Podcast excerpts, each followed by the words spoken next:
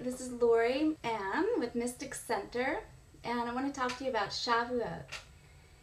I don't know a lot about Shavuot, the Feast of Shavuot, but it is ordained by our Lord, Yeshua, our Messiah. And so if He said we should celebrate it, then we should celebrate it.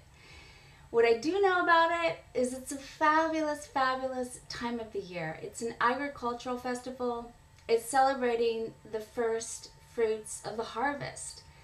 So, what could be better than that? And it's the same as Pentecost. Pentecost is a Greek word for Shavuot. So, just set your sights on pilgrimage with the Lord and let's put Pentecost aside because to the Jew first and then the Gentile, right? So, Jews don't know what Pentecost is, but they do know what Shavuot is.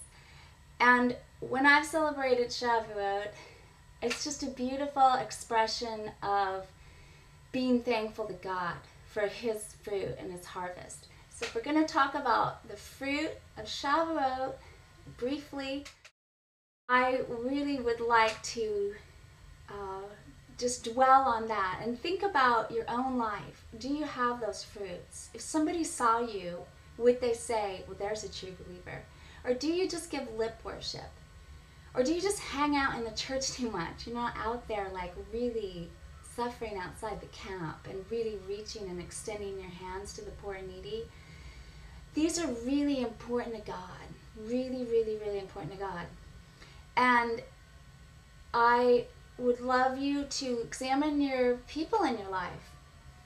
If there are people in your life, especially teachers of the word, if they are not humble and contrite, and they are not exhibiting the fruit of the Spirit, and they are not visiting the widow and the orphan and giving of their life to those who don't have it, don't listen to their teaching.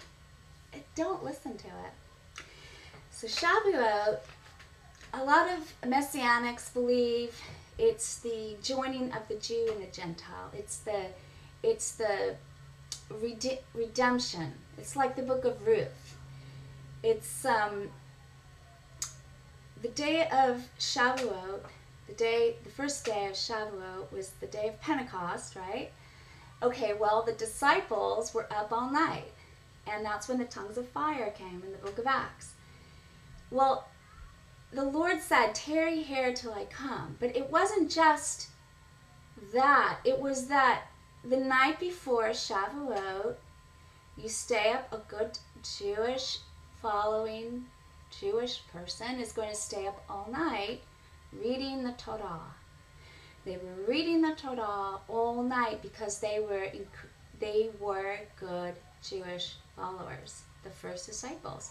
And they were reading the Torah out of obedience to their Lord that they had done for generations and out of obedience to Messiah who had said to wait and be waiting and up all night. And that's when the tongues of fire came. And of course, Peter, who was scared before, went the next day, spoke in tongues, and all of those ethnic, the not ethnic, but the, the different dialects, all the Jewish people heard in their different dialect at the same time, and 3,000 people came to know the Lord that day. That was the first fruit of the church. That was the fulfillment of the feast. That was prophetically fulfilling the feast. So, if you decide to celebrate the feast, break bread, and it can have leaven in it. It's a it's a symbol of the the Jewish believers and the Gentile, and we're full of sin. But we break bread together, we honor the Lord and thank Him for His harvest. I'm sure there's more incredibly deep studies on Shavuot you can find out there. I've been really blessed whenever I celebrate any of the feasts of the Lord. He comes to dinner. He comes to dinner. He comes to my house. And I don't do him religiously or legalistically or anything. I just open my home and I ask the Lord to come, and He brings His people, He brings non believers, He brings joy and I mean once I just made a cheesecake with like French butter and um, macadamia nuts and like all these things and and that Shavuot was interesting because only women came and I thought that was interesting because of the book of Ruth and it talks about the Redeemer and, and all these were women who've been broken or broken relationships or um, lost you know broken women he brought.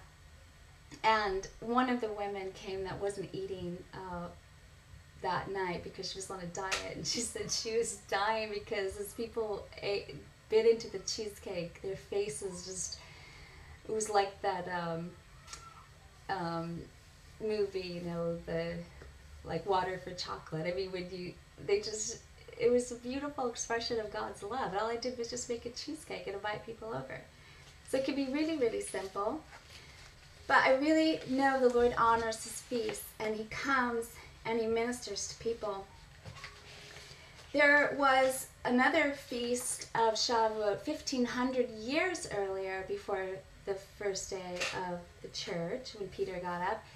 And that was actually when God was angry with the people at Mount Sinai, and 3,000 people died that day. It's kind of interesting the dichotomy of that. Like the law and our sin, we are going to die, but because Messiah came, he gives us fruit and gives us life.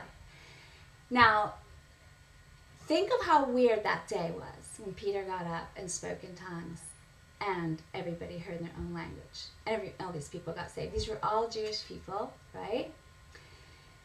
These are fruits of the Spirit too. It's it's tough to really follow the Lord because you're not going to be widely accepted. That wasn't like an organized thing going on that day.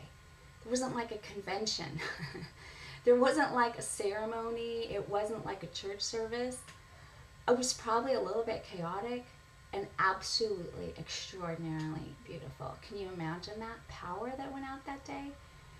When you follow the Lord, you get the opportunity to move in power. I've spoken in tongues and people have heard in their own language and they've gotten saved.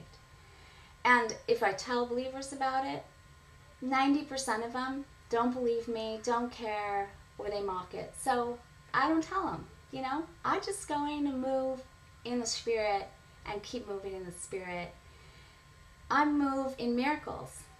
I move in healing. I experienced a healing recently of a woman who literally came out of a body bag. She was in there four hours. Pronounced dead, already done, sealed up, done deal the Lord brought her out because he said, she's only sleeping. Do I tell everybody? No, because they're not going to mock me, they're not going to believe me. How often do you go to church?